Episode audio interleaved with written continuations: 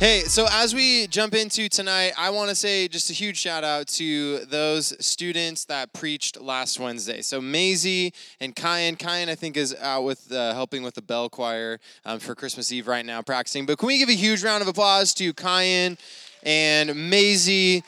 Maisie's back running Pro Presenter today. They did an incredible job, and I would encourage you, if you have not listened to that, maybe you missed last Wednesday and you would like to hear that sermon, you can go to our sermon podcast on Spotify. If you type in Bethel YTH, you will find us there, and you can listen to that sermon and any past sermons in the sermons to come. All right, so I want to tell you one thing. How many of you guys, just by show of hands, maybe use the YouVersion Bible app? Just by show of hands. Okay, so there's a few of you guys. So there's something that you'll notice is slightly different about the way that we... Oh, it's not on there today. There's nothing on there. Okay, well... We'll talk about it next week when it is there. Basically, we're not going to be using the Bible app to run all of our full-on notes, so we'll talk about that later. Okay, so let's just jump into the passage then. So we're going to be looking at Romans chapter 5, verses 6 through 11. But I want to kind of set this up. I want to set up what we are going to be talking about. We all have internal motivations. So we all have internal motivations for what keeps us going in a specific direction. Like no matter what, there are things that we have placed in our lives that guide us, that direct us, and like help us, and they cause us to react and to live in a certain way. Some of these things are in place because of our experiences, the way that we've been raised, the things that we've experienced in life, whether they are good or bad. And oftentimes, it's the things that we adapt, the things that guide us and direct us and inform the way that we react. A lot of times it's our parents or our guardians or the most influential adults in our life are the people that put those things into place.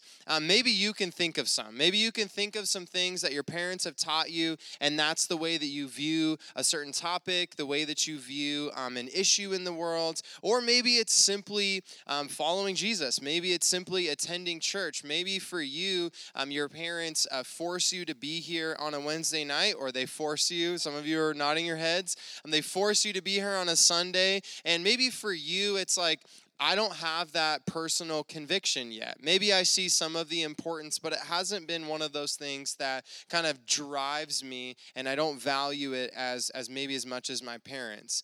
But I want to ask you the question, have you ever asked yourself this? Why do I think the way that I think? Why do I do what I do? And oftentimes when you ask this question and when you answer this question, they reveal to you what you value the most. I want to spend our time discussing something important to us as a youth group and as a church. So as a church, we have adopted a list of things that define us. And this list is what we use as a filter to make sure that we are fulfilling the mission that God has laid out for not just our local church, but for all believers around the world. And it's found in Matthew 28. And this mission is very, very simple. It's to preach the gospel to all people, to baptize them in the name of the Father, the Son, and the Holy Spirit, and teach those people to observe all that Jesus has commanded. And so there are this list of things that we have adopted as a church that help us stay on that mission. If you've ever been in the fireside room, which most of you guys have, it's just on the other side of this wall. If you look on the walls in the fireside room, you will see a bunch of canvases with a bunch of big words on them. Not like they're complicated words, they're just literally big. And those are the core values of our church. What we believe is that Jesus is the center of everything that we do. And because of what Jesus has done, He is central to everything that we do as a church. And because of this, because of what Jesus has done, the Christian church has placed the life, death, and resurrection of Jesus at the center of who we are. And we do this because the central theme of Scripture is the redemptive work of Jesus. And so that's what we're going to talk about. We're going to talk about being Jesus-centered. Like, what does it mean for us as a church? What does it mean for us as individuals to be Jesus-centered? I want to give you just a short kind of working definition. It's this. All we are and everything we do should reflect who Jesus is and what he has done for us. So you can see that this working definition places Jesus at the center of everything. But this statement presents a few questions. The first one is this. Who is Jesus? Does Jesus deserve to be at the center? And if so, why should Jesus be at the center? And here's the thing. These questions have been asked for a long time. Like if you yourself are asking this question right now, or maybe you have asked this question in the past, just know that these are questions that have been processed for centuries. It's not just something that we are asking in the year 2022. And what I want to do tonight is to obviously validate your questioning, but also to bring clarity and understanding to who Jesus is and his importance to us as humans. And what we're going to do is we're going to primarily look through Romans chapter 5, verses 6 through 11, and then we are going to look through a couple sentences in Colossians chapter 1. So as we are, if you haven't turned to Romans chapter 5, please turn there. As you're doing that, I want to give you a bit of context. This letter that we have, that is the book of Romans, it was written by a man named Paul, and he was a devout and esteemed Jewish teacher in the first century. He viewed Jesus, though, as a threat to Judaism, and he tried to kill the message of Jesus by murdering Christians, people who were called the followers of the way. And he, long story short, he would later have a radical encounter with Jesus. His life would be turned from killing Christians to being appointed by God to preach and to minister to Jews and Gentiles meaning non-Jews. And throughout his life, he travels throughout the Roman Empire. He travels throughout all these different countries and regions, and he was preaching the gospel, and he was planting churches. And during all of this, he wrote a series of letters to these different churches and different leaders. And he was addressing questions that they had and bringing clarity to the gospel of Jesus. And so the book of Romans is one of those letters, and it was written relatively late in Paul's life. And the church in Rome, as we know, if we read in Acts chapter 18, we read a little bit about the church in Rome. It existed for a while, and it comprised of Jewish and non-Jewish Christians. And an interesting fact, Emperor Claudius, the emperor of the Roman Empire at the time, he expelled all Jews from Rome. But then about 5 years later, he invited these Jews back to Rome. And so when these Jewish Christians came back to Rome and they came back to the church community that they were a part of, it didn't look very like, quote, Jewish anymore. It looked very non-Jewish. And so this caused a lot of tensions. And so this letter was essentially a response to the tension in that church community, and is the fullest account of the significance of Jesus's life, death, and resurrection. So with that background and with that context, I want to invite my friend Carson to come to the front. Would you stand with us as we read Romans chapter 5, verses 6 through 11 in the New International Version? Can you give Carson a hand? There you go. You see, at just the right time, when we were still powerless, Christ died for the ungodly. Very rarely will anyone die for a righteous person, though for a good person someone might possibly dare to die. But God demonstrates his own love for us in this, while we're still sinners. Christ died for us, since we have now been justified by his blood. How much more shall we be saved from God's wrath through him? For if while we were God's enemies, we were reconciled to him through the death of his son. How much more having been reconciled, shall be saved through his life.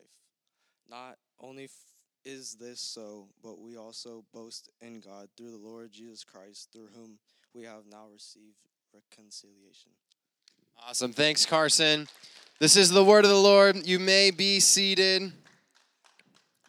So if you were to read this passage that Carson so such beautifully read. If you were to read it a few different times and kind of give it a one-sentence summary, it could be this. Jesus' death on the cross made way for us to be saved from the wrath of God because of our sins. So if you're taking notes, I would highly encourage you to either take a picture of that or write that down in your journal, or like your paper notebook, or in the notes app on your phone, because I believe that this encompasses what Paul is saying in these few verses. So in verse 6, let's walk through it. Verse 6, Paul says that we were powerless. It says that we were powerless when Christ died for us. And interesting, there's this word we. It says we were powerless, and this we is all-encompassing. The we does not just mean the church in Rome, while it does include the church in Rome. The we includes Paul in that, but the we also includes us as humanity, us maybe over 2,000 years later. This we still applies to us. The powerlessness Paul is referencing is our inability to save ourselves from the wrath of God in our sins. We sang about it in the song Grace Alone, so beautifully laid out that we were powerless. We are powerless to save ourselves on our own. And in Mark 2, Jesus said that he was the one that would save people from their ungodliness and sin. So we have to ask a really basic question. Who is Jesus? So if Jesus is to be central to everything and everything that we are, everything that we exist to do, who is Jesus? So if we look to Colossians chapter 1, verses 15 through 17, it says this. Colossians 1, 15 through 17.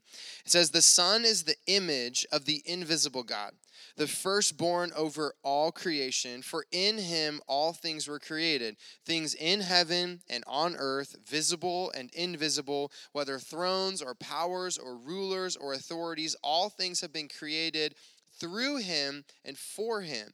He is before all things, and in him all things hold together. So there's just one point that we see in Romans chapter 5 and Colossians 1, that Jesus is the fullness of God. Jesus is the fullness of God. And this, these couple phrases that or sentences that we read in Colossians chapter 1, it has a lot of phrases, a lot of interesting like imagery. It says that Jesus is the image of the invisible God. It says that he's the firstborn over all creation. And it says, in him, all things were created. All things were created through him and for him. And we're not going to deeply get into all of these different phrases. But if you want to look up these different phrases, you can study Genesis 1, Exodus 40, Psalm 2, Psalm 8, Psalm 68, and Proverbs 8. But there's some pretty incredible truths in these sentences, but what we are going to focus on tonight is this, that Jesus is the image of the invisible God, Colossians 1, verse 15. So what Paul is beginning to do, he's beginning to unpack that Jesus is God's true image, that he is the full character of God in human form. And the Greek word that's translated image is this word ikon. And this word expresses two ideas in the original Greek. It expresses likeness, meaning image on a coin or a reflection in a mirror. But it also has this other kind of meaning where it's the manifestation, the nature and character are reflected in that thing. So Jesus would be a reflection, according to Paul, of the nature and being of God. And it was actually no accident that Paul used the word icon to explain whom Jesus was representing.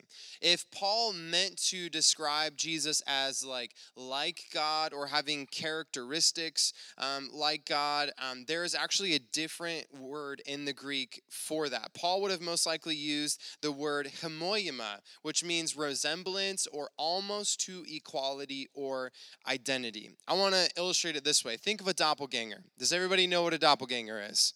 Okay, so a doppelganger it's like a person that looks similar to another person, like they almost look like the same person, but you can tell that they're not the same person. So I have some celebrity doppelgangers here. This is Dax Shepard and Zach Braff. I don't really know who these people are. I just Googled it. So it's like I know, I don't really watch stuff. So it's like, you can tell that they're different, right? You can tell that they're not the same person. But if one of those were in a movie and you're not a huge movie buff, you could easily kind of like replace one for the other. The other one is Jason Statham. Does everybody know who Jason Statham is? Okay, the guy on the left is some rando. Like, that's not Jason Statham, but the guy on the right is. So you can see how it's just like, you can see how, like, they're very similar, like face structure, everything, but it's not the exact image. Okay, what's the next one? Katy Perry and Zooey Deschanel. This one's kind of trippy, isn't it?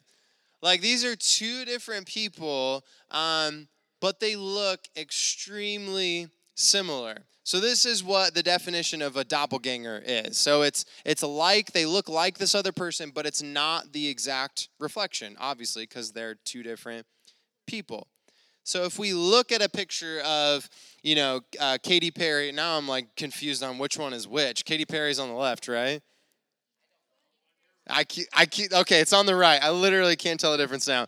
So if we look at the picture of this actual person, that is the icon. So that is the exact imprint of that person. A doppelganger could be described as homoioma, meaning a resemblance or almost to equality or identity. In 2 Corinthians chapter 4, Paul says that the glory and character of God are revealed in the person of Jesus Christ. And so using this stronger word of icon communicates to us that Jesus is God just as God is God. I know that this is big, but I hope this is making sense. So the person of Jesus that we read about in Scripture is the exact imprint of God the Father. And so to know God, we look at Jesus. Why? Verse 15, because it says that Jesus is the image, remember, icon, the exact imprint of the invisible God. So the exact imprint of God was murdered on a cross by the very people that he came to save. He was murdered because people hated him. And it's interesting for us, we use this word hate all the time, don't we?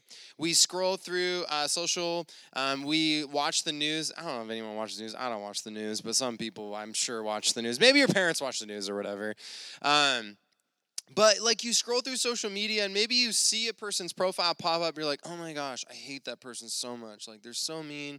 They're so rude. But it's so crazy how murder is never on our mind when we come across those people, right? We might exaggerate and be like, oh, I wish that person didn't live.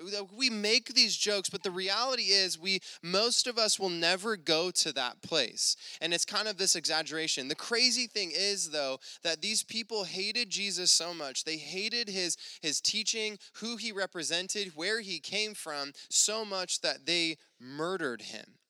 If you look at Matthew 12, John 2, Luke 7, Mark 3, there are a few examples of the people who opposed Jesus and wanted him killed because of his claims, like because he threatened the Jewish religious leaders' authority. His healing and other miracles just simply outraged the Jewish leaders. He was a threat to their religious systems. He was a threat to their way of life, and the list could go on and on. But through all of this, Jesus' mission remained the same, to tangibly show people the true kingdom of God and calling people to repentance and dying for the world's sins. The other crazy thing is that Jesus died for the sins of the people that were plotting to kill him. He died for the people that did kill him so that they could have a chance to have an experience with God. And so if we look back to our original text in Romans 5, we see that this sacrifice is the perfect definition of love. Verses 6 and 8, it says, "You see, at just the right time, when we were still powerless, Christ died for the ungodly. But God demonstrates his own love for us in this: while we were still sinners, Christ died for us." So the person of Jesus, who was perfect and complete, Scripture says he was lacking nothing. He humbled himself, as Paul wrote in Philippians chapter 2, to the point of death, so that no one would experience a life that is not in unity with God. And so at the point in this sermon, as the point as we look through this text, a valid question would be, who falls into this category of being powerless? Who falls into the category of ungodly and sinners and needing to be saved by Jesus? And we would love to create lists of people that don't include us. You know, we always think about it's these people, but the simple answer is this: everyone. Everyone was powerless and ungodly and sinners needing to be saved by the grace of Jesus. Paul would write earlier in Romans, in chapter 3, verse 23, he made this claim, "For all have sinned and fall short of the glory of God." And the Greek and Hebrew word for sin means to fail or to miss the goal. And this wasn't just like a spiritual word. Like, you won't just find the Greek and Hebrew words for sin just in like holy writings. Like, it was a very common term to describe like getting lost, missing the mark, or like missing a destination. But spiritually, where we find sin or missing the mark entering humanity is in Genesis chapter 3. Adam and Eve's sin was they were failing to trust God's provision and wisdom, and they took that upon themselves. And from then on, we fail to reach the goal of honoring God and other humans. And maybe you're familiar with the Bible, and maybe you're familiar with things within the Bible. You might have heard of the Ten Commandments, but this was like the Ten Commandments were like this Jewish code of conduct. And even these Ten Commandments, like, they reflect this. It's kind of like half of them identify ways that we can fail at loving God, and the other half identify ways that you can fail at loving people. And so Genesis 2 describes how every human is created in the image of God and is to be a reflection of the Creator. And when we don't treat one another as an image bearer of God with the honor that they deserve, we sin by failing that person, and we fail God.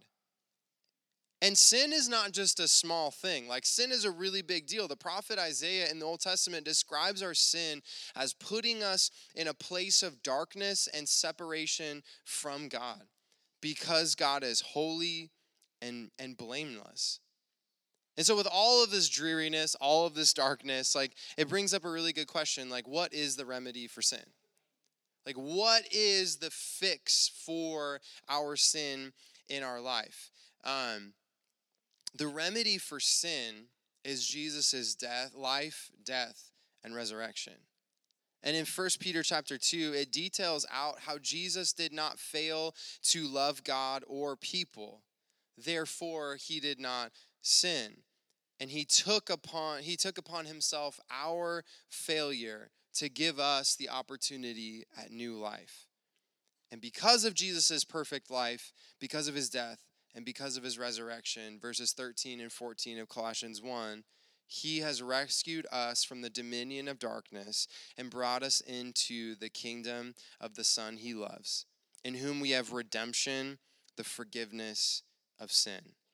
So this makes the conclusion of Romans chapter 5 even more beautiful. Since we have now been justified by his blood, how much more shall we be saved from God's wrath through him?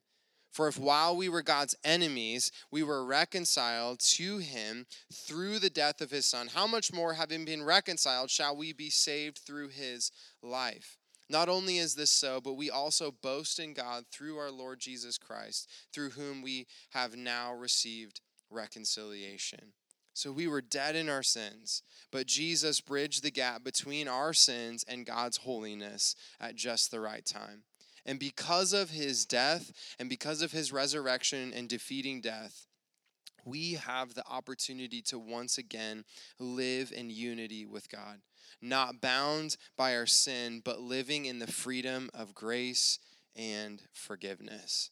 So what must we do to be saved? Romans chapter 10, it says this: if you declare with your mouth Jesus is Lord and believe in your heart that God raised him from the dead, you will be saved. Verse 10, for it is with your heart that you believe and you are justified, believing that the grace of Jesus covers your sin, and it is with your mouth that you profess your faith and you are saved. And so as we bring this text to a conclusion, as we bring this sermon to a conclusion, how do we summarize this whole thing? How do we bring this and put like this bow on it? I think it's this, we are Jesus-centered because what he has done is necessary for redemption and brings hope to all people. And I'm going to pray in just a second. And if you maybe would say to yourself, Taylor, I want to surrender my life to Jesus. Maybe you've been attending on Wednesday nights and maybe you've been coming for months or even years and you have yet to give your life to Jesus, to ask for forgiveness, to repent of your sin, and to make Jesus the Lord and Savior of your life. I want to invite you to do that tonight. Romans 10 is simple. It says to profess that Jesus is your Savior and to repent of your sin and make him the Lord of your life. And so I want to pray, and if you want to make that decision while I'm praying, feel free to do that in your mind or in your heart or outwardly. And also, maybe you have questions and you're just like trying to process what it like means on a daily basis to surrender your life to Jesus, and you want to ask your small group leader some questions about that. I would encourage you to do that also. But let's pray together, and then we'll go into our small groups. Jesus, we thank you so much for what you've done for us. It is by your grace and grace alone that we are saved. It's not by anything that we can do on the outside. It's nothing that we can accomplish that will earn forgiveness. But Jesus, it's your life, your death, and your resurrection that gives us that ability to have a right relationship with God the Father. And we thank you for that. And I pray for every student that's here that's maybe processing whether or not that they want to surrender their life to you. Holy Spirit, I pray that you would draw their heart to the Father. I pray that they would have this conviction and this pull to surrender their life to the work of Jesus and to repent of their sin and to live for you. And so I pray over our small groups. I pray that as we have discussion and as we talk about these different things, would you guide those conversations? Would you help us to walk away from this room as a changed and different person? And it's in your name we pray. Amen. Amen. We're going to go to our small groups. Guys are in the back of the room. Girls are in the front. High school is on this side of the room. Middle school is on this side of the room. And your small group leader will dismiss you when you are done.